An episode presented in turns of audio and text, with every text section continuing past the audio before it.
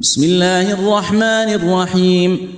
قل هو الله أحد الله الصمد لم يلد ولم يولد لم يلد ولم يولد ولم يكن له كفوا أحد. بسم الله الرحمن الرحيم. قل أعوذ برب الفلق من شر ما خلق ومن شر غاسق إذا وقب ومن شر النفاثات في العقد ومن شر حاسد إذا حسد. بسم الله الرحمن الرحيم. قل أعوذ برب الناس ملك الناس إله الناس. من شر الوسواس الخناس الذي يوسوس في صدور الناس من الجنة والناس. اللهم لك الحمد السرمد الذي لا يحصيه العدد ولا يبلغه الأمد حمدا كما ينبغي أن تحمد أنت له أهل وهو علينا حق. اللهم صل وسلم وبارك على عبدك ونبيك محمد وعلى آله وأصحابه وأزواجه ومن تعبد. أما بعد فمعنا في هذا المجلس من مجالس التفسير وهو المجلس الأخير ثلاثة سور سورة الإخلاص وسورة الفلق وسورة الناس. أما سورة الإخلاص فقبل تفسيرها لدينا ثلاثة مباحث. المبحث الأول فيما يتعلق بأسمائها. قال الفيروزآبادي لها عشرون اسما وذكرها وذكرها من قبل الرازي في تفسيره.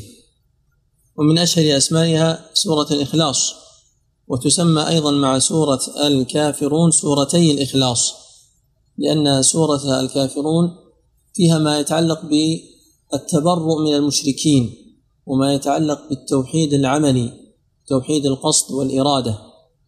وهذه السورة فيها ما يتعلق بالتوحيد النعرفي والتوحيد النظري وتوحيد العلم. نعم. ومن أسمائها قل هو الله أحد وقل هو الله أحد الله الصمد والله الواحد الصمد. هذه الأسماء الثلاثة وردت في أحاديث تدل على أنها ثلث القرآن.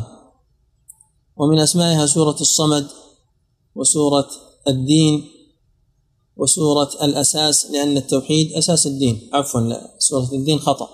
سورة الدين هذا الكافرون والماعون. من أسمائها سورة الأساس لأن التوحيد أساس الملة والإسلام. ومن الأشياء العارضة لا نعطيها رقما. أن ابن الجوزي ذكر في فصل مدعي النبوة في صيد الخاطر قال ومنهم هذيل بن يعفور من بني سعد بن زهير حكى عنه الأصمعي أنه عارض سورة الإخلاص فقال عليه من الله ما يستحق قل هو الله أحد إله كالأسد جالس على الرصد لا يفوته أحد. المبحث الثاني فيما يتعلق بمكيتها ومدنيتها ذهب ابن مسعود والحسن وعطاء وعكرمة وجابر إلى كونها مكية وذهب ابن عباس في أحد القولين عنه وقتاده والضحاك والسدي إلى أنها مدنية. والأمر الثالث صح في فضل هذه السورة عدد من الأحاديث. من أولها جملة من الأحاديث متفقة من حيث المتن في أنها تعدل ثلث القرآن. تعدل ثلث القرآن. منه ما هو في الصحيحين ومنه ما هو في السنن ومنه ما هو في المسند وفيه لطيفة إسنادية. الذي في السنن والمسند فيه لطيفة إسنادية وأنه متن لأطول إسناد. أطول سند هو بالنسبة للإمام أحمد تساعي وبالنسبة للترمذي والنسائي عشاري لأن أحمد يروي عن عبد الرحمن بن مهدي عن زائد بن قدامة عن منصور بن المعتمر عن هلال بن إساف عن الربيع بن خثيم عن عمرو بن ميمون عن عبد الرحمن بن أبي ليلى عن امرأة من الأنصار عن أبي أيوب الأنصاري رضي الله عنه عن النبي صلى الله عليه وسلم أنه قال أيعجز أحدكم أن يقرأ ثلث القرآن في ليلة؟ فإنه من قرأ قل هو الله أحد الله الصمد في ليلة فقد قرأ ليلة إذن ثلث القرآن. وبالنسبة للترمذي والنسائي أنزل بدرجة لأنهما يرويانه عن عبد الرحمن بن مهدي بواسطة. بواسطة بندار محمد بن بشار والترمذي زاد واسطة أخرى وهي قتيبة. ثم قال وفي الباب عن أبي الدرداء. حديث أبي الدرداء هذا قد رواه مسلم. من حديث سالم بن أبي الجعد عن معدان بن أبي طلحة عن أبي الدرداء أن رسول الله صلى الله عليه وسلم قال أيعجز أحدكم أن يقرأ كل يوم ثلث القرآن؟ قالوا نعم. قال إن الله جزأ القرآن ثلاثة أجزاء. فقل هو الله أحد ثلث القرآن. قالوا عن أبي سعيد وحديث أبي سعيد رواه البخاري بلفظ مقارب من السابق ولكنه قال الله الواحد الصمد ثلث القرآن. نعم. قال وقتادة بن النعمان وأبي هريرة وحديث أبي هريرة في صحيح مسلم وأنس وابن عمر وأبي مسعود. فقد جاء هذا في الصحيحين من حديث أبي هريرة ومن حديث أبي الدرداء ومن حديث أبي سعيد كما تبين مما سبق. ومعنى كونه ثلث القرآن والله تعالى أعلم أي في الفضل والأجر أي في الفضل والأجر لا في الإجزاء والأحكام. يعني الذي يقرأ قل هو الله أحد ثلاث مرات له أجر وفضل من قرأ القرآن كاملا. ولكن من نذر أن يقرأ القرآن كاملا فلا يجزئه أن يقرأ قل هو الله أحد ثلاث مرات. من قرأ مثلا في الصلاة قل هو الله أحد ثلاث مرات لا يجزئه ذلك عن سورة الفاتحة. فما يتعلق بالأحكام لا يدخل فيه ذلك ولا يراد به ذلك. وهناك وجه آخر لأهل العلم هو بالنظر للمواضيع كما في الحديث السابق. جزء القرآن ثلاثة أجزاء. هل هذا في الأجر والثواب أو هذا من حيث المواضيع وما دلت عليه الآيات والمعاني التي تضمنت؟ فبعض أهل العلم يقول القرآن إما أن يكون وعد ووعيد وإما أن يكون أحكاما وإما أن يكون توحيدا. فهذا ما يتعلق بالتوحيد وهو ثلث القرآن. فيدخل ما يتعلق بالجنة والنار وقصص الأمم كله يدخل في الوعد والوعيد على هذا التقسيم الثلاثي. والوجه الأول أدق والثاني لا مانع منه. وقد جاء أيضا في فضل هذه السورة أنها سبب لدخول الجنة. فقد جاء في الحديث المتفق عليه في الصحيحين من حديث عائشة رضي الله عنها أن رجلا في بعض الروايات أنه من الأنصار آه، كان إماما لأصحابه في صلاتهم فكان يقرأ إذا قرأ سورة بقل هو الله أحد يعني يختم بقل هو الله أحد في كل ركعة. فقالوا له إنك لا ترى أنك تجزئك هذه السورة حتى تقرأ معها غيرها فإما أن تقرأها وإما أن تقرأ غيرها. فقال لهم ما أنا بتاركها؟ إن أحببتم أؤمكم بها فعلت وإن كرهتم تركتكم. فأخبروا النبي صلى الله عليه وسلم فقال سألوه لأي شيء يصنع ذلك؟ فسألوه فقال لأنها صفة الرحمن فأنا أحب أن أقرأ بها. فقال النبي صلى الله عليه وسلم أخبروه أن الله عز وجل يحبه. ففرق بين من يقرأ هذه السورة ويكثر منها لكونها قصيرة وبين من يحبها لما فيها من المعاني الجليلة الخطيرة ووردت أحاديث كثيرة فيما يتعلق بسورة قل هو الله أحد. ولكن كثير منها ضعيف للأسف أن كثيرا منها ضعيف. لا أقول أن ما سبق فقط هو الصحيح بل صح أيضا مثلا من الأشياء أنها تقرأ مع سورة الكافرون في مواضع كما سبق معنا في سورة الكافرون. وقد رجعت إلى كلام السيوطي في كتاب الأشباه والنظائر كما أحلتكم إليه. فوجدته يقول فائدة الصلوات التي يستحب فيها قراءة سورة الكافرون والإخلاص إحدى عشرة. يعني الكافرون في الركعة الأولى والإخلاص في الركعة الثانية. سنة الفجر وسنة المغرب وسنة الطواف وأحاديثها عند مسلم. قبل أن نكمل سنة الفجر عند مسلم هذا صحيح يعني الركعتين قبل الفجر.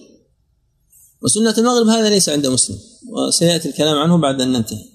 وسنة الطواف نعم هذا في حديث جابر الطويل ولكن من أهل العلم من يقول إنه مرسل ليس من المسند من الحديث. قال وصرح بها الأصحاب وصبح المسافر لحديث رواه الطبراني لعله يقصد بصبح صبح المسافر يعني صلاة الصبح لمن كان مسافرا وصرح به الجويني والغزالي.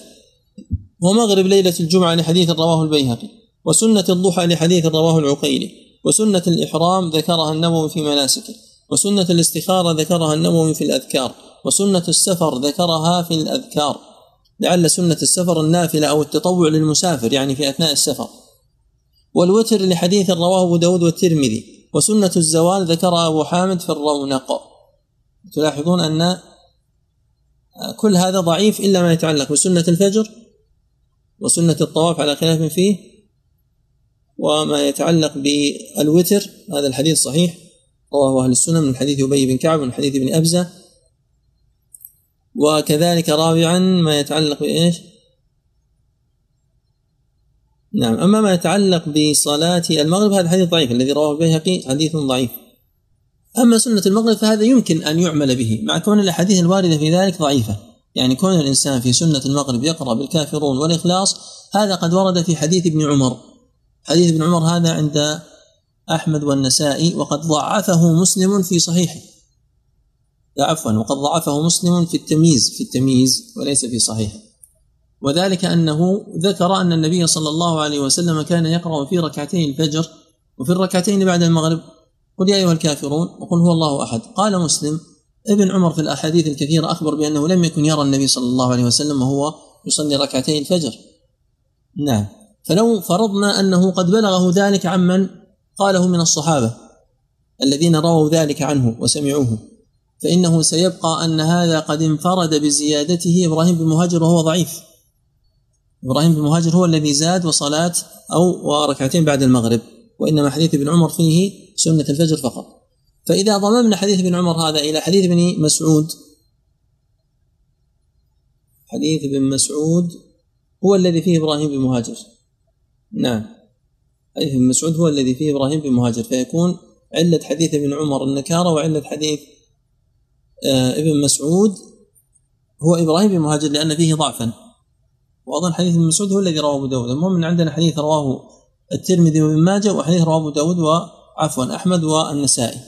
فإذا قوينا أحد الحديثين بالآخر مع أن كل منهما ضعيفا قد يقال بمشروعية ذلك خاصة وأنه قد جاءت آثار. جاء عن عبد الرحمن بن يزيد أنهم كانوا يستحبون قراءة هاتين السورتين في صلاة في سنة صلاة المغرب وهذا أثر قد حسنه ابن حجر. وجاء عند ابن ماجه أن النبي صلى الله عليه وسلم قال نعم السورتان هما يقرأ بهما في ركعتي الفجر قل هو الله أحد وقل يا أيها الكافرون. وهذا إنما يؤخذ منه يعني يؤخذ الترتيب من فعله صلى الله عليه وسلم. الترتيب بين السورتين يؤخذ من فعله. وهذا الحديث قد صححه ابن خزيمة بن حبان وفيه يعني بحث. هذه السورة كما تعلمون من أقصر سور القرآن فإن عدد آياتها أربع آيات.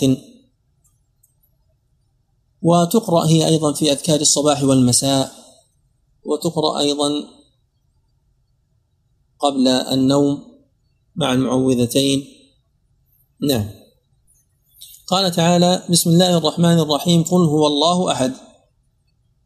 استفتاح السورة بالأمر بالقول دليل على أنه مبلغ محض سبحانه مبلغ محض عن الله تعالى. تلاحظون أنه سبق معنا أن سورة الكافرون تبتدئ أيضا بقل وسورة الإخلاص وسورة الفلق وسورة الناس كل منها يبدأ بقل. هل يوجد سورة خامسة في القرآن؟ آه، افتتحت بذلك؟ نعم. سؤال للحفاظ. عندنا خمس سور في القرآن هذه الأربعة متجاورة. وهناك سورة خامسة في جزء تبارك. تبدأ بقل. فما هي؟ ما هي السورة؟ بعد المزمل الجن يا شيخ. نعم الجن. إجابة صحيحة. سورة الجن. قل أوحي إلي أنه استمع نفر من الجن فقالوا إن سمعنا قرآنا عجبا. فهذا الأمر بالقول دليل على أن النبي صلى الله عليه وسلم قيل له قل فقال كما سيأتينا في قل أعوذ برب الفلق. وأنه لم يأتي بهذا القرآن من عنده وأنه على فرض الصحة سبب النزول عندما سألوا سؤالا أخبرهم بما قال الله عز وجل له أن يقول وليس بشيء من تلقاء نفسه. وحينئذ يعلم غباء بعض المعاصرين من الهلكة الذين قرأوا هذه السورة كبرا وعنادا ليس لكونهم صغارا. قالوا هو الله أحد. نحن نمتثل الأمر بالقول فنقول هو الله أحد. نقول أنت الآن تخالف ولا تمتثل. لأن الذي قيل له قل قال قل هو الله أحد ولم يقل هو الله أحد وهو أعلم به منك وهو الذي أنزل عليه وهكذا قرأه وأقرأه الصحابة وحفظ حتى بلغنا ووصلنا. فلا يجوز حذف شيء من القرآن ولا الكفر بحرف منه. وأما الصغار فقد يتبادر إلى ذهن بعضهم عندما يقال له قل هو الله أحد أن هذا أمر له بأن يقول هو الله أحد. لكن الصغير يتعلم بسهولة لأنه ليس عنده اعتقاد أو عناد وإنما يقال له يلا ردد معي قل فيقول قل هو الله أحد فيقول هو الله أحد فيعرف أن هذا جزء من جزء من السورة. وللعلماء بحث طويل في إعراب هو الله أحد الذي هو مقول القول نأخذه بإجمال. إما هو مبتدأ والله خبر أحد بدل من الخبر. أو هو مبتدأ أحد خبر هو أحد والله بدل من هو. أو قل هو الله. مبتدأ وخبر. وأحد خبر لمبتدأ محذوف هو أحد. أو قل هو الله أحد. كم وجه ذكرنا؟ ثلاثة. العلماء لهم كلام في إعراب هذه الكلمة يمكن أن يراجع إن كنا أسقطنا شيئا فهذه ثلاثة. هو الله سبحانه وتعالى أحد يعني وتر. إن الله وتر يحب الوتر. فرد لا معبود سواه لا نعبد إلا إياه. هو الذي خلق ورزق وهو الذي أوجد ودبر. وله الأسماء الحسنى والصفات العلى وله الوحدانية. هذا يدخل في أحد. ولا يسمى غير الله أحدا في الإثبات إلا في الأعداد المطلقة. ومراد بالرجب بهذه العبارة التنكير أحد بكونها نكرة وإلا فعندنا على وجه التعريف يوم الأحد. الله عز وجل من وصفه أنه أحد وأنه الواحد الواحد القهار. وعندما تصل هذه الآية بالتي بعدها تقول قل هو الله أحد الله الصمد فحينئذ التنوين يكسر منع من التقاء الساكنين والأصل فيه التنوين والتنوين نون ساكنة. وبعض مشايخنا يقول بأن هذا ليس بجيد هذا الوصل ليس بجيد لكن ليس منعا تحريميا وإنما يقول أن هذا ليس فيه تفخيم وتعظيم للفظ الجلالة. وقرأ جماعة كما قال القرطبي أحد الله بلا تنوين. الله الصمد. إخبار عنه سبحانه وتعالى بأنه الصمد. وكلمة الصمد وردت فيها معاني كثيرة كلها حق وصحيح ومراد مما ذكره أهل العلم. ومن ذلك أن الصمد هو الذي يقصد في الحاجات يصمد إليه الناس يعني يتوجهون إليه في نوائز في حوائجهم ونوازلهم ودعائهم ومرادهم. وقد حكى ابن الأنباري الإجماع بين أهل اللغة على هذا المعنى وقد صححه القرطبي قال إن هذا هو الذي يشهد له الاشتقاق. ألا بكر الناعي بخير بني أسد بعمر بن مسعود وبالسيد الصمد. القول الثاني أن الصمد هو الدائم الباقي الذي لم يزل ولا يزال. وهو بمعنى قول مر الهمداني الذي لا يبلى ولا يفنى. وكونه الدائم أو الباقي هذا قد جاء عن مجاهد ومعمر والحسن وقتادة. المعنى الثالث أن الله الصمد مفسر بما بعده من تفسير القرآن بالقرآن. الذي لم يلد ولم يولد ولم يكن له كفوا أحد. وهذا ما جاء عن أبي بن كعب رضي الله عنه والربيع بن أنس وأبو العالية وهؤلاء الثلاثة. هم سلسلة سلسلة إسناد معروف الربيع بن أنس عن أبي العالية عن أبي ونسب أيضا لمحمد بن كعب القرظي. رابعا أن الصمد هو السيد الذي انتهى سؤدده الذي انتهى سؤدده والذي له الغاية والكمال في الشرف والفضل والعظمة والمنزلة. وهذا قد جاء عن جمع من السلف كابن عباس وأبي وائل شقيق بن سلمة وعبد الرحمن بن زيد والثوري والزجاج. المعنى الرابع أنه الكامل في جميع صفاته وأفعاله وهذا قريب من السابق وهو قول سعيد بن جبير. والخامس ما جاء عن أبي هريرة أنه المستغني عن كل أحد والمستعان به في المصائب. ونختم بالقول السادس وهو ما جاء عن جمع كبير من السلف أن الصمد هو الذي لا جوف له المصمت الذي لا يأكل ولا يشرب. وهذا قد جاء عن ابن مسعود وابن عباس رضي الله عنهما وعن مجاهد وسعيد بن المسيب والشعبي وعطاء بن أبي رباح وعطية العوفي وعبد الله بن بريدة والسدي والحسن وعكرمة والضحاك وسعيد بن جبير.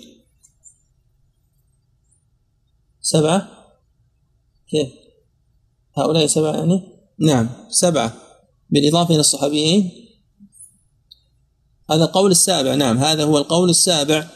وقد أنكر بعض الخلف هذا التفسير الأخير وهذا لا ينكر وإنما هذا من اعتقادهم. يعني ما علاقة التجسيم في هذا عندما ينفون هذا القول لأن فيه آه، قولا بالتجسيم. ما علاقة التجسيم بهذا؟ هل نطق أحد من هؤلاء السلف بهذا اللفظ أو أرادوا هذا المعنى؟ وما المحذور في هذا الذي ذكروه؟ بل هذا قد جاء عن أغلب السلف. إذا نظرنا إلى قول الأكثر في معنى الآية فهذا القول الذي جاء عن الأكثر. وكما أنهم ينكرون هذا التفسير فكذلك ممن كان على نهج السلف من رد تفسير المتكلمين الباطل لهذه السورة. وقبل منه ما كان حقا لأن أهل السلف أهل إنصاف ليس عندهم إجحاف.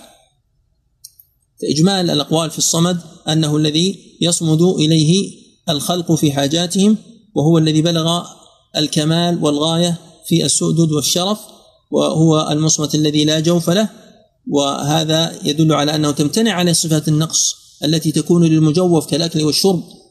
وجاء عن بريدة مرفوعا أن النبي صلى الله عليه وسلم قال الصمد الذي لا جوف له. هذا رواه الطبري. ولو صح لكان فيصلا لكنه الصواب فيه أنه موقوف على عبد الله بن بريدة وليس مرفوعا إلى النبي صلى الله عليه وسلم. وأما حديث أبي هريرة مرفوعا لكل شيء نسبة ونسبة الله.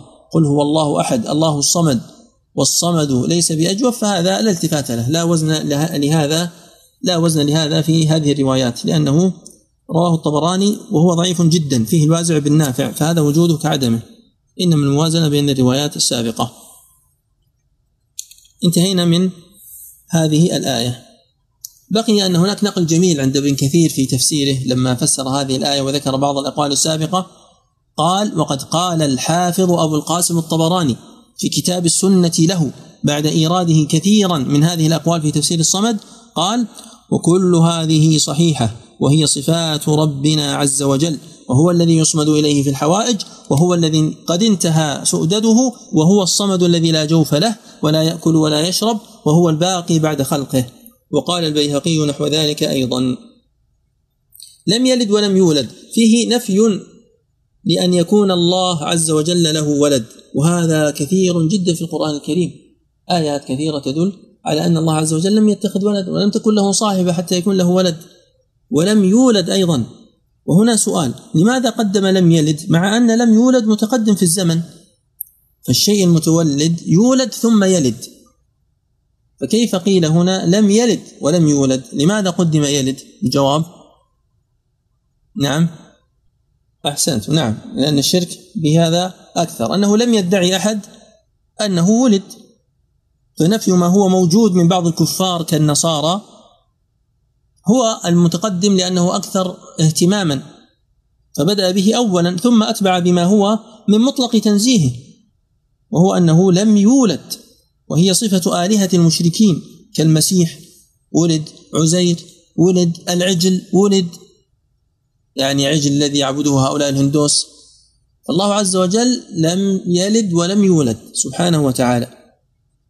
وجاء عن ابي الزناد عن الأعرج عن أبي هريرة رضي الله عنه عن النبي صلى الله عليه وسلم قال قال الله كذبني ابن آدم ولم يكن له ذلك وشتمني ولم يكن له ذلك فأما تكذيبه إياي فقوله لن يعيدني كما بدأني وليس أول الخلق بأهون علي من إعادته. وأما شتمه إياي فقوله اتخذ الله ولدا وأنا الأحد الصمد لم ألد ولم أولد ولم يكن لي كفءا أحد رواه البخاري. ومعنى ولم يكن له كفوا أحد هذه فيها اولا ثلاث قراءات. قراءة حفص كفوا أحد ويلاحظ أن بعض من يقرؤون لحفص ينقلبون عند هذا الحرف إلى قراءة حمزة فيسكنون الفاء. وهذا خطأ منهم ليس أنهم يريدون القراءة. فلعلكم تنتبهون عند قراءة هذه الكلمة كفوا أحد بضم الكاف والفاء. وهذا انفرد به حفص. وأما حمزة فإنه قرأ بإسكان الفاء مع الهمز في الوصل ومع عدم الهمز في الوقف. يعني كفءا إذا وصل وكفوا إذا وقف. وقرأ الباقون آه، كفؤا كفؤا بضم الفاء وبالهمز. طيب كفوا حفص كفءا حمزة ويعقوب وخلف كفوا الباقون. وبين ما عند حمزة. ما معنى الآية؟ لم يكن لله عز وجل كفؤا أي مساويا. الكفء هو المساوي والمقاوم والند والشبيه. والعدل أو العدل. كما قال سبحانه وتعالى ليس كمثله شيء وهو السميع البصير. هذه الآيات نفت عن الله عز وجل الفرع والأصل والمساوي. لم يلد ولم يولد ولم يكن له كفوا أحد سبحانه وتعالى. وكل مخلوق لا بد أن يكون فيه شيء من ذلك. لا بد أنه ولد أو ولد أو له كفء أو الثلاثة جميعا. الله سبحانه وتعالى منزه عن ذلك. وهنا سؤال ما الحكمة في تنكير أحد وتعريف الصمد؟ قل هو الله أحد الله الصمد. يعني لم تكن قل هو الله أحد الله صمد أو قل هو الله الأحد الله الصمد. لم يتفق في التعريف والتنكير. فما السر في ذلك يا ترى؟ نعم. يلا تباحثوا تذاكروا. عندنا أربعة أجوبة. الجواب الأول ما ذكره ابن رجب وابن تيمية. قال إن الصمد جاء في اللغة إطلاقه على غير الله عز وجل. أما أحد هكذا كما سبق ذكره عنه فإنه لم يرد إلا عن الله. فلذلك احتيج إلى تعريف الصمد ولم يحتج إلى تعريف غيره. والثلاث الأجوبة الباقية هي في كتاب الإتقان للسيوطي المجلد الرابع صفحة 1288 قال فائدة سئل عن الحكمة في تنكير أحد وتعريف الصمد من قوله قل هو الله أحد الله الصمد. وألفت في جوابه تأليفا مودعا في الفتاوى. أما الحاوي للفتاوي الذي طبع في مجلدين فليس فيه كما أفاد المحقق. ولكنه بين عنوان هذه الرسالة في كتابه التحدث بنعمة الله الجواب الأسد في تنكير أحد وتعريف الصمد. طيب وحاصله أن في ذلك أجوبة. ذكر ثلاثة. أحدها أن في ذلك أجوبة أحدها أنه نكر للتعظيم والإشارة إلى أن مدلوله وهو الذات المقدسة غير ممكن تعريفها والإحاطة بها. يعني غير ممكن الإحاطة بتعريفها هذا الأدق. أما التعريف فإن الرسل عرفوا بها والقرآن معرف به بلا شك وهذه السورة مبينة لأوصافه سبحانه وتعالى وهذا من التعريف. الثاني أنه لا يجوز إدخال ال عليه يعني على أحد. لأنه مثل غير وكل وبعض. قال وهو فاسد. يعني هذا الجواب فاسد. لماذا؟ قال لأنه قرئ شاذا قل هو الله الأحد الله الواحد الأحد الصمد. حكى هذه القراءة أبو حاتم في كتاب الزينة عن جعفر بن محمد. أبو حاتم هذا هو أبو حاتم بن حمدان الرازي صاحب كتاب الزينة. الثالث قال وهو مما خطر لي. هذا كلام السيوطي. أنه هو مبتدأ والله خبر. هو مبتدأ في قول قل هو الله والله خبر. وكلاهما معرفة. فاقتضى الحصر. فعرف الجزآن في الله الصمد لإفادة الحصر لتطابق الجملة الأولى. جملة هو الله هو معرفة لأنه من الضمائر والله أعرف المعارف.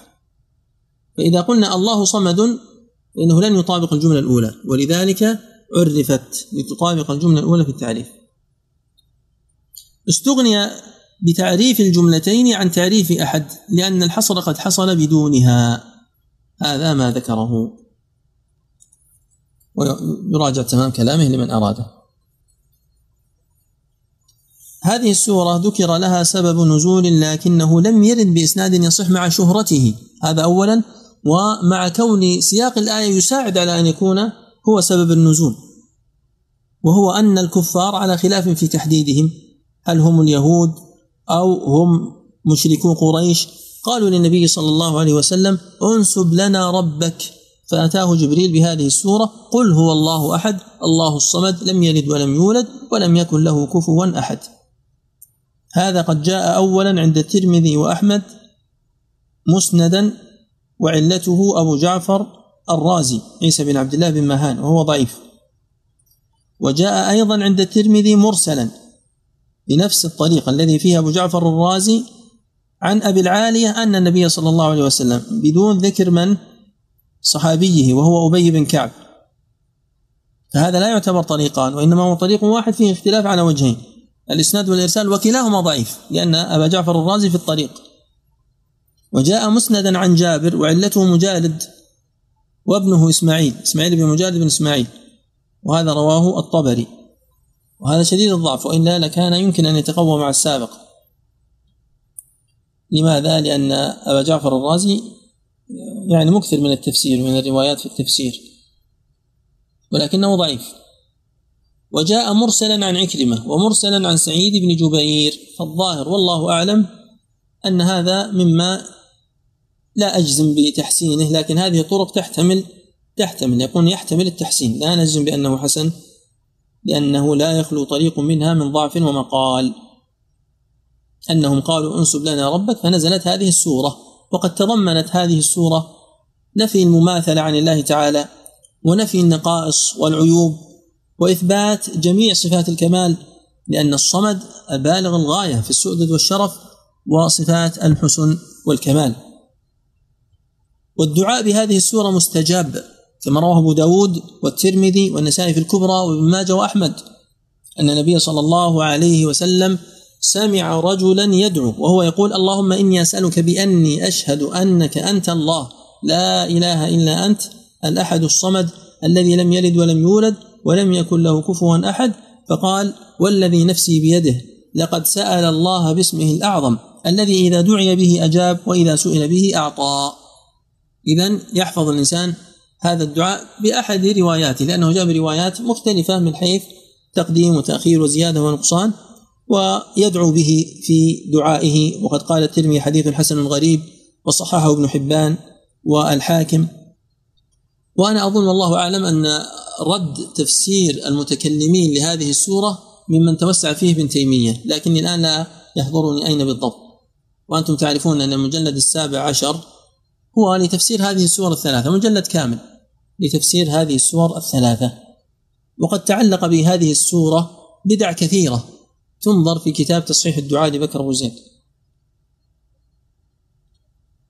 أما ما يتعلق بالسورة الثانية فهي سورة الفلق وهي سورة مكية في قول الحسن وعكرم وعطاء وجابر ومدنية في أحد قولي ابن عباس وقتادة وهي خمس آيات. في مطلع هذه السورة مبحث مهم وهو هل هذه السورة مع سورة الناس من القرآن أو هي مما كان النبي صلى الله عليه وسلم يعوذ به الحسن والحسين ونحو ذلك فهي من المعوذات وليست من القرآن؟ نعم. لا شك أن سبب نزولها أن النبي صلى الله عليه وسلم لما سحر كما في الصحيحين من حديث عائشة وكان يخيل إليه أنه يفعل الشيء ولم يفعله ومكث على ذلك ما شاء الله نزلت هاتين السورتين. ف وجاء ملكان إلى النبي صلى الله عليه وسلم قعد أحدهما عند رأسه والآخر عند رجليه فقال أحدهما ما به؟ قال طب قال من طبه قال لبيد ابن الأعصم قال في ماذا؟ قال في مشط ومنشاط وجف طلعة ذكر أو طلعة ذكر يعني طلعة نخل. فاستخرج النبي صلى الله عليه وسلم ذلك السحر فوجد فيه إحدى عشرة عقدة بعدد آيات بعدد آيات السورتين. فكل ما قرأ آية انحلت عقدة. فيشرع لمن أراد أن يفك سحرا أن يقرأ هاتين السورتين عند إبطال وفك وإتلاف هذا السحر. الشاهد أن الله عز وجل أنزلها في هذه الحادثة. وحينئذ ظن بعض الصحابة كابن مسعود أنها دعاء وليست من القرآن. أنها دعاء وليست من القرآن. شيخ هل تراجع عن هذا؟ ما أعلم أنه تراجع عن هذا لكن له عذر. وهذا قد رواه البخاري ورواه أحمد ورواه ابن أبي شيبة ورواه البزار أنه قال إنما أمر النبي صلى الله عليه وسلم أن يتعوذ بهما وكان عبد الله بن مسعود لا يقرأ بهما بل ورد في بعض هذه المراجع التي سبقت أنه كان يحكها من المصحف. وعلته كما في مصنف ابن أبي شيبة أنه ظن أنه ما ليس من القرآن. وكان يقول لا تخلطوا فيه ما ليس منه. واضح. العلة والعذر له واضح. وحينئذ فحينئذ ما جاء من أعذار أخرى عن ابن مسعود ناقشها ابن الأنباري.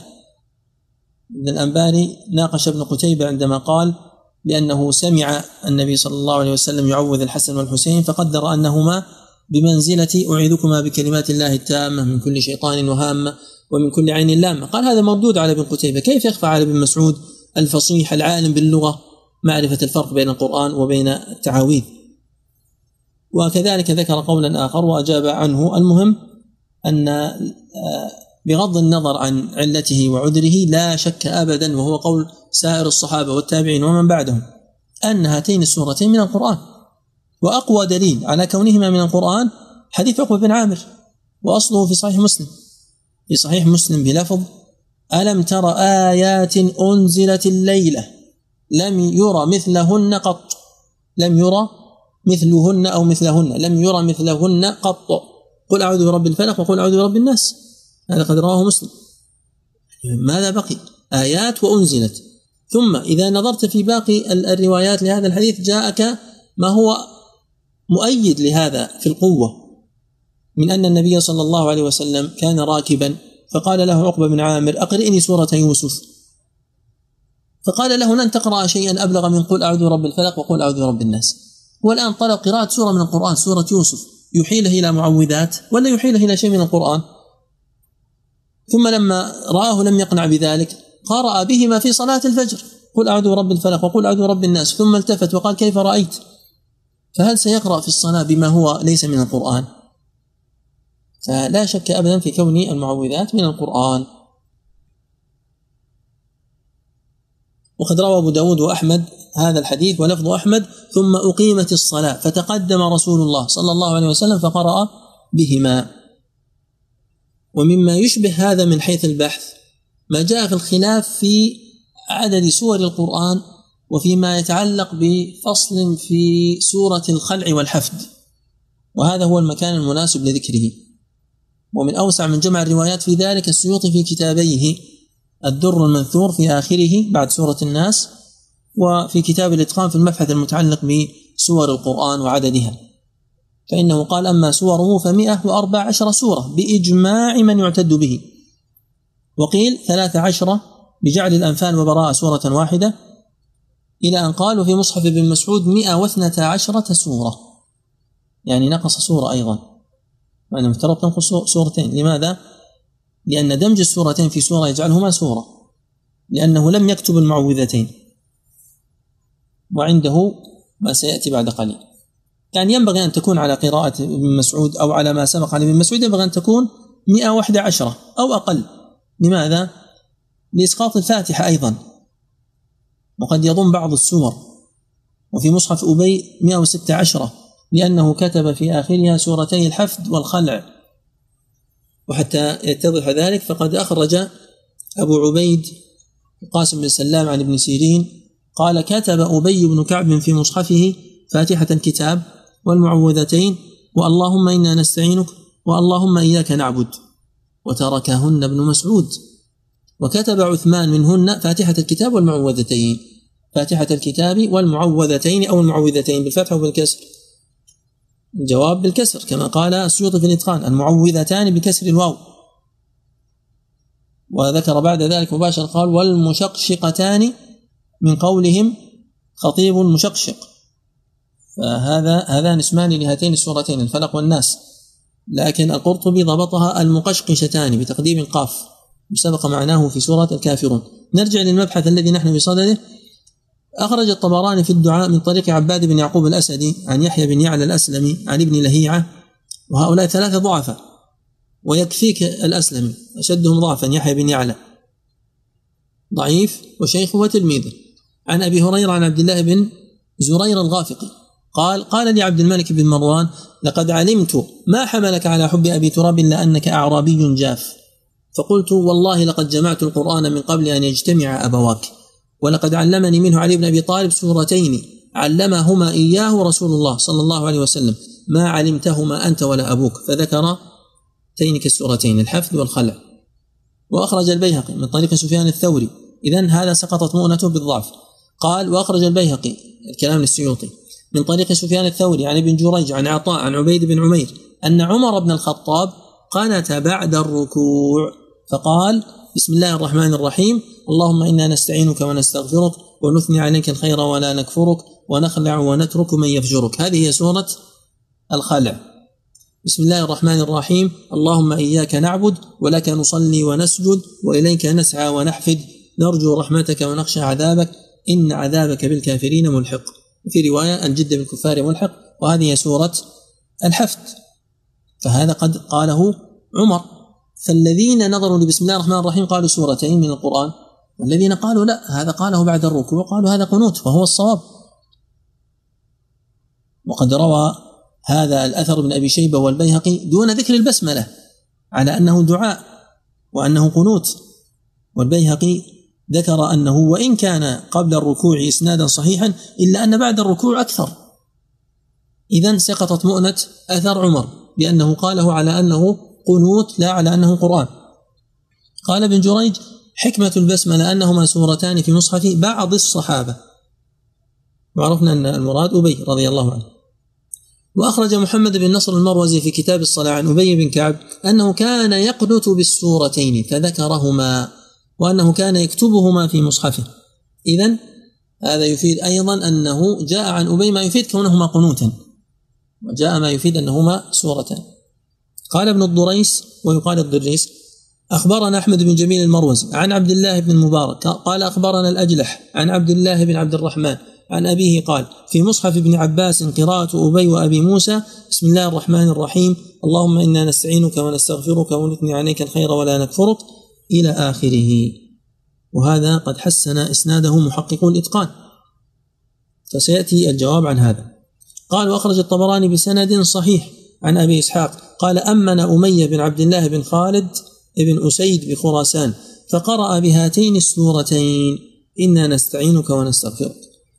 وأخرج البيهقي وابن في المراسيل عن خالد بن أبي عمران أن جبريل نزل بذلك على النبي صلى الله عليه وسلم وهو في الصلاة مع قوله ليس لك من الأمر شيء. الآية لما قنت يدعو على مضر. تحتاج نرد على الأثر الأخير والجواب أنه مرسل. خالد بن أبي عمران ليس صحابي حتى يعرف ما الذي أنزله جبريل على النبي صلى الله عليه وسلم ولم يذكر من الصحابي الذي حدثه. يبقى الإشكال في الأثر الأوسط فقط الذي قيل بتحسينه وأنه في مصحف ابن عباس ومصحف أبي. فنقول وبالله التوفيق. هذا أشبه ما يكون بحديث عائشة رضي الله عنها الذي في صحيح مسلم عندما قالت كان فيما أنزل من القرآن عشر رضعات معلومات عشر رضعات معلومات يحرمن ثم نسخن بخمس معلومات. فتوفي رسول الله صلى الله عليه وسلم وهن فيما يقرأ من القرآن. هذا محل الشاهد. والمراد أن من لم يعلم أن تلاوتها والمراد أن من لم يعلم أن تلاوتها نسخت وكذلك حكمها كان يقرأها. وكذلك هاتين السورتين. هما في الحقيقة دعاء قنوت. فظنه من ظنه سورة فألحقها. وجمع الله عز وجل الصحابة رضي الله عنهم على المصحف الجامع الذي حفظ الله عز وجل به كتابه وقرآنه وتبين أن بعض الروايات المبهمة فيها ما يقابل. يعني ما جاء عن عمر مقابل بالروايات التي رواها عبد الرزاق وغيره من طرق في المصنف أنه كان يقول في القنوت اللهم إنا نستعينك. وما جاء عن ابن مسعود أيضا مقابل بما رواه ابن أبي شيبة عن أبي عبد الرحمن السلمي قال علمنا ابن مسعود أن نقرأ في القنوت. اللهم إنا كنا نستعينك. فلا تبقى حجة لأحد يريد أن يقدح في القرآن أو يصطاد في الماء العكر أو يقول بأن الصحابة نقصوا أو زادوا أو يقول هناك سور ليست موجودة في القرآن هذا كله من الجهل. إن قال قائل بهذا فهو من عدم تتبعه للطرق وعدم فهمه لما قاله العلماء وإلا فهذه حجة لا يقول بها عاقل أو عالم وإنما يقول به إنسان في قلبه مرض.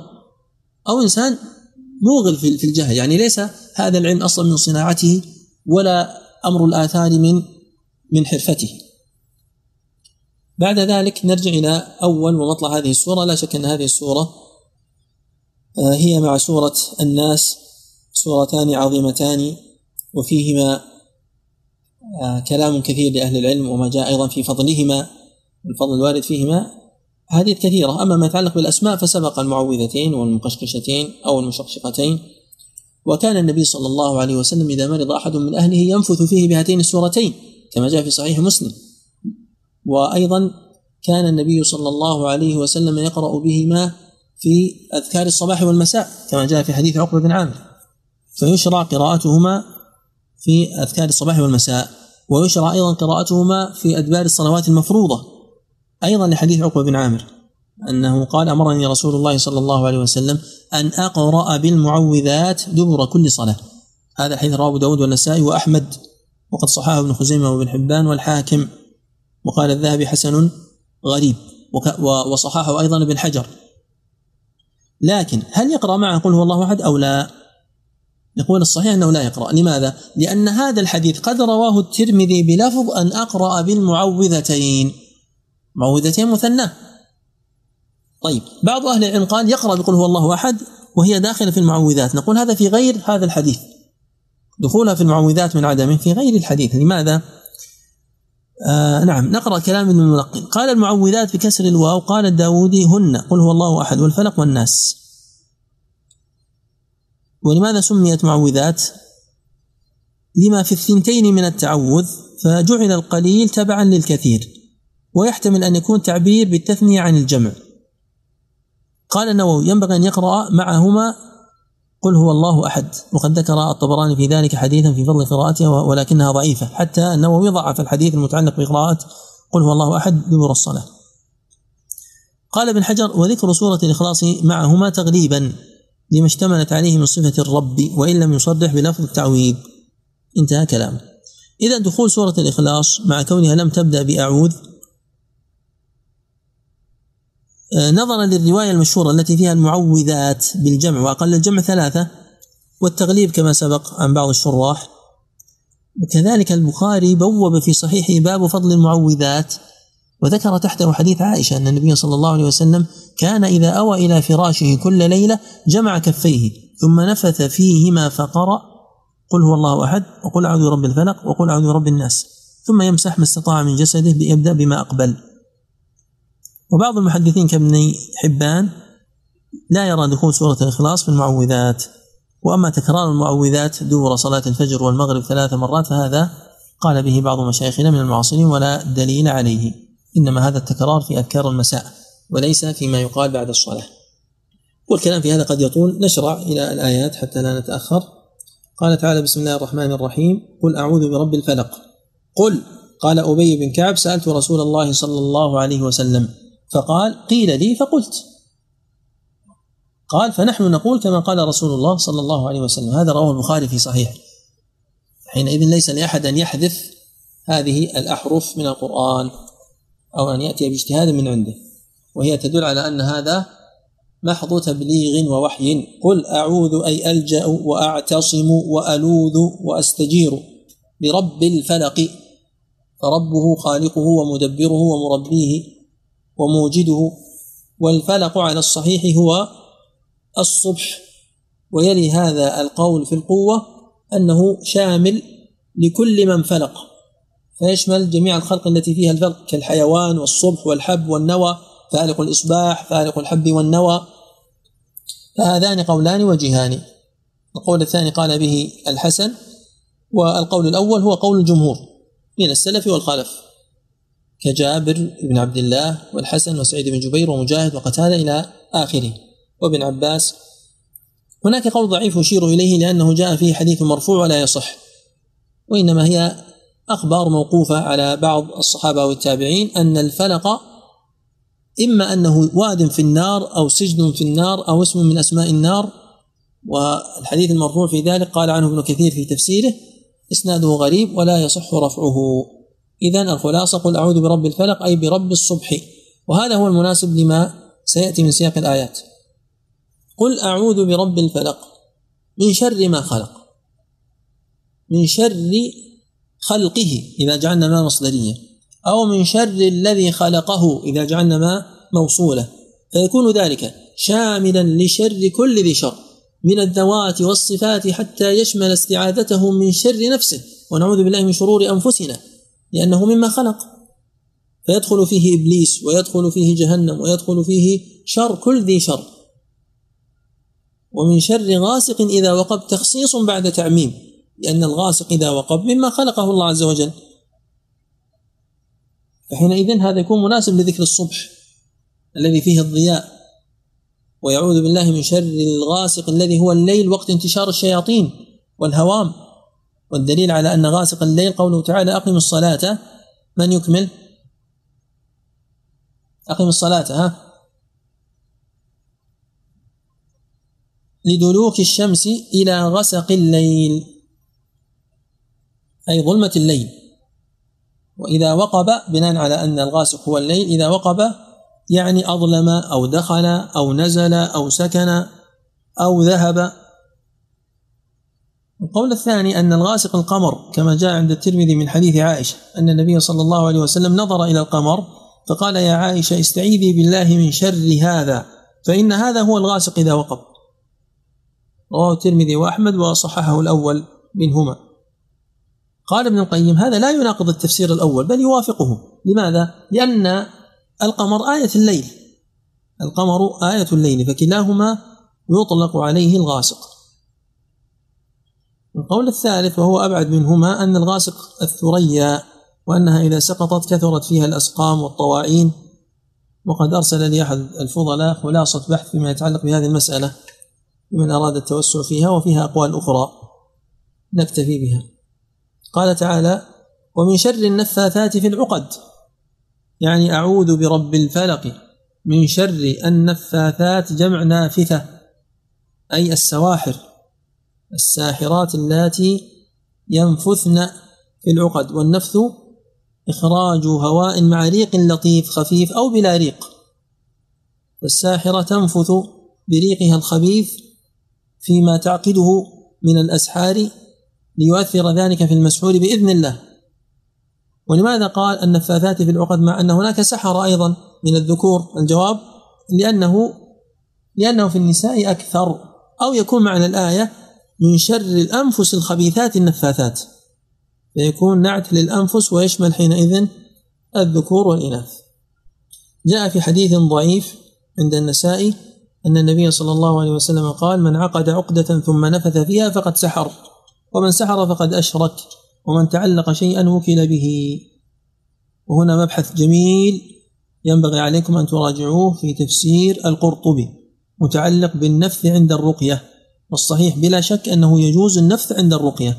إذا قرأ الإنسان القرآن على شخص أو في ماء أو في عسل أو نحو ذلك أو في زيت زيتون فإنه يجوز أن ينفث. وقد نفث النبي صلى الله عليه وسلم بالقرآن وبالأذكار التي هي من من الرقية. الأذكار التي هي من الرقية لا من أذكار الصباح والمساء. وهذا رواه أحمد في مسنده. وأشار إلى مخالفة من خالف والرد عليه. ومن شر حاسد إذا حسد. قل أعوذ برب الفلق. من شر ما خلق. ومن شر غاسق إذا وقب. ومن شر النفاثات في العقد ومن شر حاسد إذا حسد. وهذا مناسب لسبب النزول لأن النبي صلى الله عليه وسلم قرأها عندما سحر. ومن شر حاسد عرفنا أن الحسد خلق ذميم وأنه كراهية أن ينعم الله عز وجل على الإنسان. وأنه أيضا من درجاته وأنواعه تمني زوال هذه النعمة عن الآخرين الإنسان المؤمن لا يحقد ولا يحمل في نفسه ضغينة أن رزق الله عز وجل بعض خلقه نعمة فكان ماذا؟ ما الذي يضرك أن ينعم على فلان أو فلان سواء بعلم أو بصوت حسن أو بزوجة أو بسيارة أو بغير ذلك فعلى الإنسان أن يكون طيب النفس وأن يترك الحسد وعليه أن يتعوذ. وعليه أن يتعوذ بالله عز وجل من شر الحسدة من شر حاسد إذا حسد. يعني الإنسان إذا لم يحسد قد يكون إنسان خير طيب ليس فيه شر. لكن عند الحسد لذلك قيل إذا حسد يكون شره. ويسلم الإنسان بإذن الله عز وجل من شر الحاسد بأذكار الصباح والمساء وبأن يكون له ورد من القرآن وبأن يكثر من ذكر الله عز وجل إذا أعجبه شيء لأنه قد يصيب نفسه بالعين وهو لا يشعر. وهناك ارتباط بين العين والحسد. هناك فرق وارتباط. العين يعني الإصابة بالعين بحيث أن يؤثر الإنسان وهذا بسبب النفس الخبيثة السيئة. والحسد هو التمني السابق وهو أمر قلبي. فكثيرا ما يقترن العين بالحسد. وأيضا من وسائل المداواة منها أنه إذا عرف الشخص العائن يؤخذ من أثره فإن هذا من الأسباب المجربة كثيرا وأنها قد جاءت أيضا في السنة في حديث عاصم في موطأ مالك. أما سورة الناس فهي ثانية المعوذتين. قال تعالى بسم الله الرحمن الرحيم قل أعوذ برب الناس. فهو سبحانه وتعالى ربهم مربيهم ومالكهم والمتصرف فيهم. وإنما خص بالناس لكونهم أعظم الخلق. وأفضلهم. الله عز وجل قد أخبر عن تحسين تقويمهم وعن إكرامهم في سورة الإسراء وفي سورة التين فأعلم بذكرهم أنه رب لهم وإن عظموا. والثاني أن المستعاذ به هو شر الناس. فأعلم بذكرهم أنه هو الذي يعيذ منهم ومن شرهم. قل أعوذ برب الناس. الناس الخلق وسيأتي أن الناس قد يدخل فيه الجن أيضا. وإلا فهو أصل في الإنسي أي بني آدم البشر. ملك الناس فهو الذي له السلطان والملك على سائر الناس إله الناس أي المعبود بحق. الله عز وجل هو معبود الناس بحق. أليس هناك إله؟ بلى لكنه إله من جهة العابد لا إله من جهة نفسه. من جهة الفاعل هو اتخذه إلها لكن من جهة هو هو في الحقيقة من جهة المفعول هو ليس بإله لأن الإلهية منتفية عنه ولكن اتخذه بعض عابديه إلها. فإذا نظرنا للطرف الثاني نقول لا إله أبدا الإله هو الله عز وجل وحده. لكن إذا قال شخص مثلا بوذا إله الصينيين أو مثلا المسيح إله للنصارى ونحو ذلك يعني هم اتخذوه إلها هم الذين ألهوه. وهذا باطل منهم. الإله الحقيقي هو الله عز وجل. بدأ بالرب ثم ثنى بالملك ثم ثلث بالإله. فبدأ بالرب لأن الاشتراك فيه من حيث المعنى المطلق واللفظ أكثر. هناك رب الدار ورب السيارة ورب العيال ورب الأسرة ها؟ لكن الرب حقيقة لكل شيء هو الله عز وجل. وثنى بالملك لأنه أقل الملوك أقل من الأرباب. هؤلاء أرباب لكن ليسوا بملوك. وفوقهم ملك. وللقطر الآخر ملك وللإقليم الثالث ملك فهم أقل. وثلث بالإله لأنه منتف على الحقيقة. لا إله إلا الله وحده سبحانه وتعالى على ما سبق بيانه. وأيضا الربوبية أعم وأشمل والملك من كمال الربوبية والإلهية أخص. فبدأ بالأعم وانتهى بالأخص لأنه إله من وحده وعبده وحده سبحانه وتعالى. استعاذ بهذه الصفات الثلاثة له سبحانه وتعالى أمر بالتعوذ واستعاذ النبي صلى الله عليه وسلم. والمتعوذون من المؤمنين بهذه الصفات الثلاثة من أي شيء؟ قال من شر الوسواس الخناس. أي من شر ذي الوسوسة والوسوسة الصوت المنخفض والكلام الخفي وحديث النفس وما لا يسمع له صوت ونحو ذلك. فبات يشئزه ثأد ويسهره. تذأب الريح والوسواس تذأب الريح والوسواس والهضب يعني صوت الحلي سمي وسواسا أيضا. الوسواس الخناس الشيطان هو الوسواس الخناس لأنه هو ذي الوسوسة هو الذي يأتي بهذه الأفكار السيئة ويبثها في قلوب العباد. ولماذا وصف بكونه خناس؟ خناس فعال من خنس أي اختفى ورجع وكف وأقصر. ومتى يكون ذلك؟ إذا كان العبد لله ذكر. وقد جاء ذلك في حديث رواه أبو يعلى والبيهقي في الشعب وهو حديث ضعيف. ضعفه ابن حجر وقال ابن كثير بأنه غريب. ولكن معنى هذا الحديث الحديث مرفوعا عن أنس ولكن معناه جاء عن عن ابن عباس وعن التابعين. إن الشيطان جاثم على قلب ابن آدم فإذا سهى وغفل وسوس وإذا ذكر الله خنس. الشيطان جاثم على قلب ابن آدم جثوما معنويا فإذا غفل وسهى وسوس. يعني يعطيه الشيطان من الأماني ومن التحديث بالمعاصي وغير ذلك وإذا ذكر الله خنس أي كف ورجع واختفى وهذا قد رواه عن ابن عباس الطبري وابن أبي شيبة. وجاء عن مجاهد وابن زيد وقتادة أن الخناس الشيطان يكون على قلب الإنسان فإذا ذكر الله خنس وإذا غفل انبسط. وقد رواه بمعنى هذا الكلام الطبري عنهم جميعا. طيب. لا إله إلا الله. الذي يوسوس في صدور الناس. كما قال تعالى ومن يتبع خطوات الشيطان فإنه يأمر بالفحشاء والمنكر. هذا الذي يوسوس به في صدور الناس لأن الصدور هي محل القلوب وهي محل نظر الشيطان لأنه يحاول أن يفسد قلبه فإذا أفسد قلبه فسدت جوارحه فيمنيه ويعطيه من هذه الوساوس والخطرات. ما ينبغي للإنسان أن يكون عنده بصيرة فإن الله عز وجل أعلمنا كيف نتعامل مع شياطين الجن وشياطين الإنس في سورة الأعراف وفي سورة فصلت وفي سورة المؤمنون. قل أعوذ برب ربي أعوذ بك من همزات الشياطين وأعوذ بك رب يحضرون المؤمنون ها؟ المؤمنون. وهذه السورة أيضا مبينة لذلك وأن التعوذ من هذا الشيطان يصرفه عنك بإذن الرحمن. بقيت الآية الأخيرة في كتاب ربنا سبحانه وتعالى من الجنة والناس. هذه الآية فيها أربعة أقوال وهي تبين أهمية النحو ومعرفة العربية في فهم كتاب الله عز وجل وكلامه. فأولا أن معنى من الجنة والناس لولا أن الوقت يعني ضيق لطلبت أن أستمع منكم لكن الوقت يضيق ولا أريد أن أسهركم في هذه الليلة. أولا أن الموسوس قد يكون من الناس كما جاء عن عبد الرحمن بن زيد وعن الحسن. هما شيطانان شيطان الجن يوسوس في الصدور وشيطان الإنس علانية يأتيك مواجهة. جاء أيضا هذا عن قتادة. قال إن من الجن شياطين ومن الإنس شياطين وهذا لا يخفى على أحد. قال أبو ذر لرجل هل تعوذت بالله من شياطين الإنس؟ قال أو من الإنس شياطين؟ قال نعم. قال تعالى وكذلك جعلنا لكل نبي عدوا شياطين الإنس والجن. طيب كيف يكون هذا هو معنى الآية؟ نقول الجار والمجرور في قوله من الجنة متعلق بفاعل يوسوس. الذي يوسوس هو هو هذا من الجنة ومن الناس.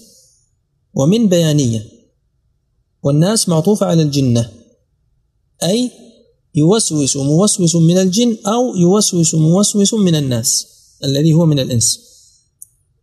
فأعوذ بالله من شر الوسواس الخناس الذي يوسوس في صدور الناس سواء كان هذا الذي يوسوس من الجنة أو كان هذا الذي يوسوس من الناس. القول الثاني طبعا وجه الشاهد من الآية واضح. وكذلك جعلنا لكل نبي عدوا شياطين الإنس والجن يوحي بعضهم إلى بعض زخرف القول غرورا. فكما أن الوحي يكون من شياطين الإنس يكون من شياطين الجن فتترادف الوحي مع الوسوسة. القول الثاني أن المراد بالناس هنا الجن يعني من الجنة من الجن. وليس المراد بالناس هنا الإنس. فيكون معنى الآية من الجنة ومن الجن أيضا. وهذا من باب التنويع في اللفظ كما قالوا. وكيف يسمى الجن ناسا؟ قالوا إنه كما سمي الجن رجالا وأنه كان رجال من الإنس يعودون برجال من الجن. وسموا نفرا قل أوحي إلي أنه استمع نفر من الجن. فالذين يكونون رجال ونفر يكونون ناسا أيضا. فقالوا بأن هذه الآية مراد بالناس فيها الجن. طيب ما هو الوجه الإعرابي؟ نقول نفس السابق الناس معطوفة على الجنة لكن الجار والمجرور متعلق بماذا؟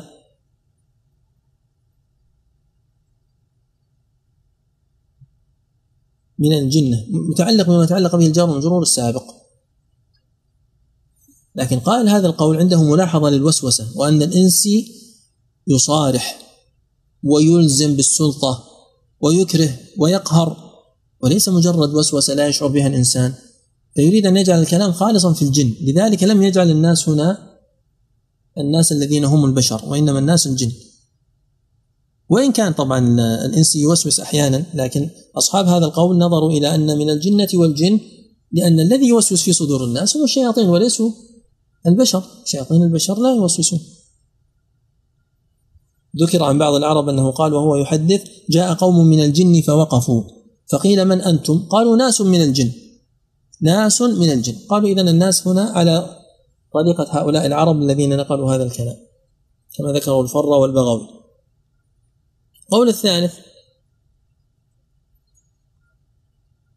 أن الوسواس هو الشيطان والناس هم الناس يعني شياطين الإنس ولكن العطف هنا ليس على الجنة كالقولين السابقين وإنما على شر الوسواس الخناس.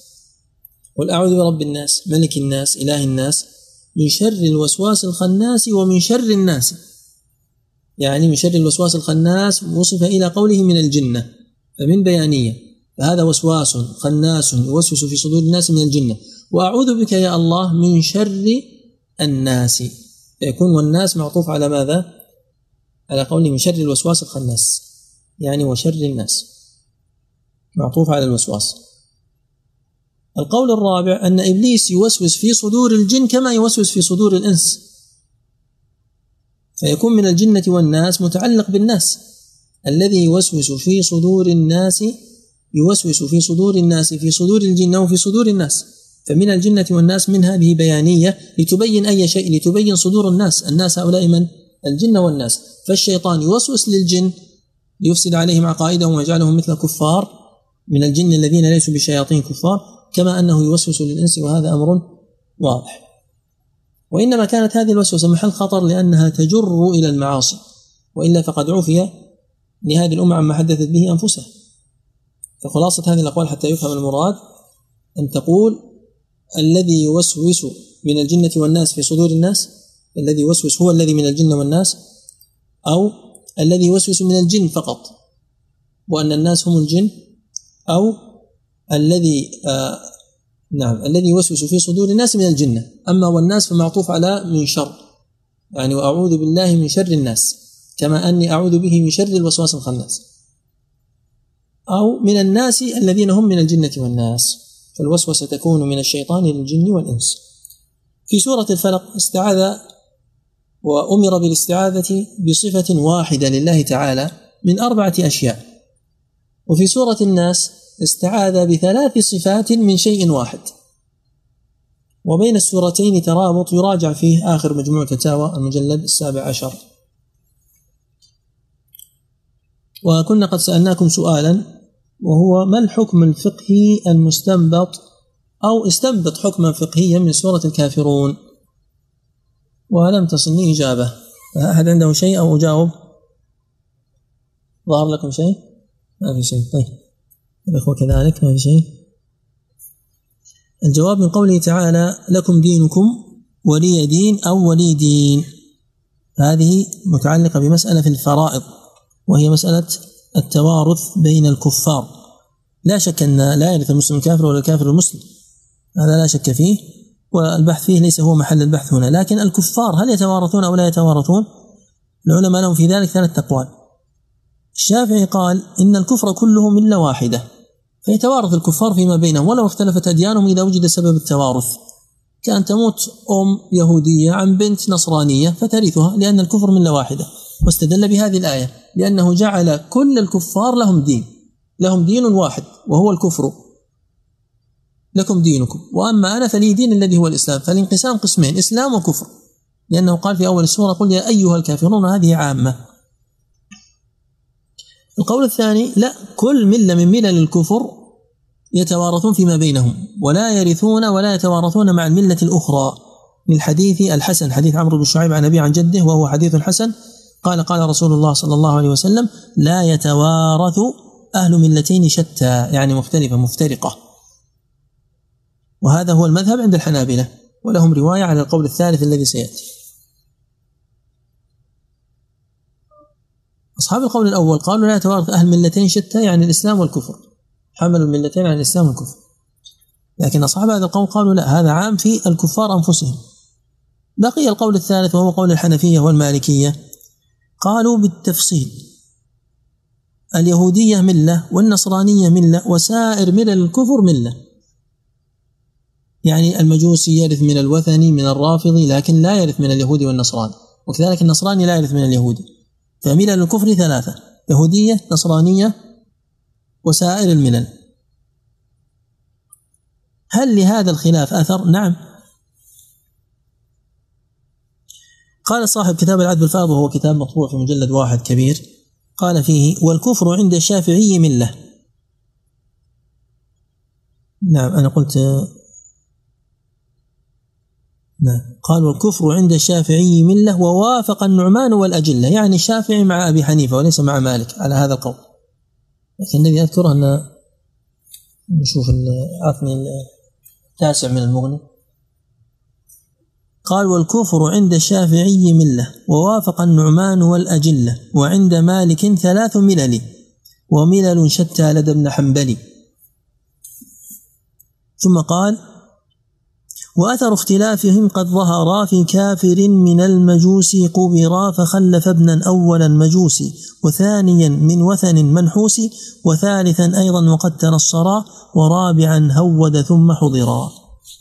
أثر المسألة في شخص كافر مجوسي له ثلاث له أربعة أولاد مجوسي ووثني ويهودي ونصراني. على قول الحنابلة الذي يرثه المجوسي فقط لأنه هو الذي وافقه في ملته. لا يرثه اليهودي ولا يرثه النصراني ولا يرثه الوثني. على قول الشافعي وأبي حنيفة كلهم يرثونه لأن الكفر ملة واحدة فهذا المجوسي يرث كل أولاده وإن اختلفوا في الكفر. على قول مالك من الذي يرثه؟ الوثني والمجوسي. لماذا؟ لأن كل الكفر ما عدا اليهودية والنصرانية ملة واحدة. المجوسي يرث الوثني والعكس لكن لا يرث لا يتوارث مع اليهودي والنصراني. فولده اليهودي لا يرثه وولده النصراني لا يرثه ويرث المجوسي والوثني. قال فعند أبي حنيفة والشافعي جميع ما خلف بين الأربع ومالك ورثه للوثن وللمجوس باتفاق بين وأحمد ورثه المجوسي للاستواء في ملة الخسيس نعم قال وروي ذلك عن مالك لم يذكر معهم ابا حنيفة. نعم أبو حنيفة مع الشافعي صحيح. ومعهم داود أيضا وغيرهم. نحمد الله عز وجل الذي يسر لنا إكمال تفسير كتابه. اللهم لك الحمد اللهم لك الحمد اللهم لك الحمد. حمدا كثيرا طيبا مباركا فيه اللهم إنا عبيدك بنو عبيدك بنو إمائك. نواصينا بيدك ماض فينا حكمك عدل فينا قضاؤك. نسألك اللهم بكل اسم هو لك سميت به نفسك أو أنزلته في كتابك أو علمته أحدا من خلقك. أو استأثرت به في علم الغيب عندك أن تجعل القرآن ربيع قلوبنا ونور صدورنا وجلاء أحزاننا وذهاب همومنا وغمومنا. اللهم ذكرنا منه ما نسينا اللهم علمنا منه ما جهلنا اللهم اجعله حجة لنا لا حجة علينا. اللهم اجعله آه، شفيعا لنا يوم القيامة واجعله شاهدا لنا لا شاهدا علينا.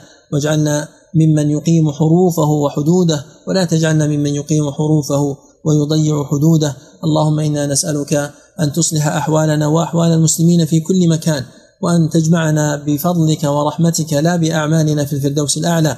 اللهم حرمنا على النار ووالدينا وأولادنا وأزواجنا وإخواننا وأخواتنا ومن علمنا وتعلم منا.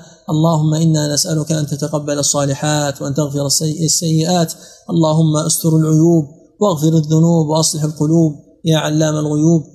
ربنا آتنا في الدنيا حسنة وفي الآخرة حسنة وقنا عذاب النار. اللهم نحمدك حمدا كثيرا طيبا مباركا على ما وفقت وهديت. ونسألك ونسألك اللهم أن تثبت العلم في صدورنا وأن تنفعنا وترفعنا به وأن توفقنا للعمل به والثبات عليه. إنك ولي ذلك والقادر عليه. وصل اللهم وسلم وبارك على عبدك ونبيك محمد وعلى آله وأصحابه أجمعين. والحمد لله الذي بنعمته تتم الصالحات. بارك الله فيكم جميعا. إذا كان أحد لديه سؤال يتفضل.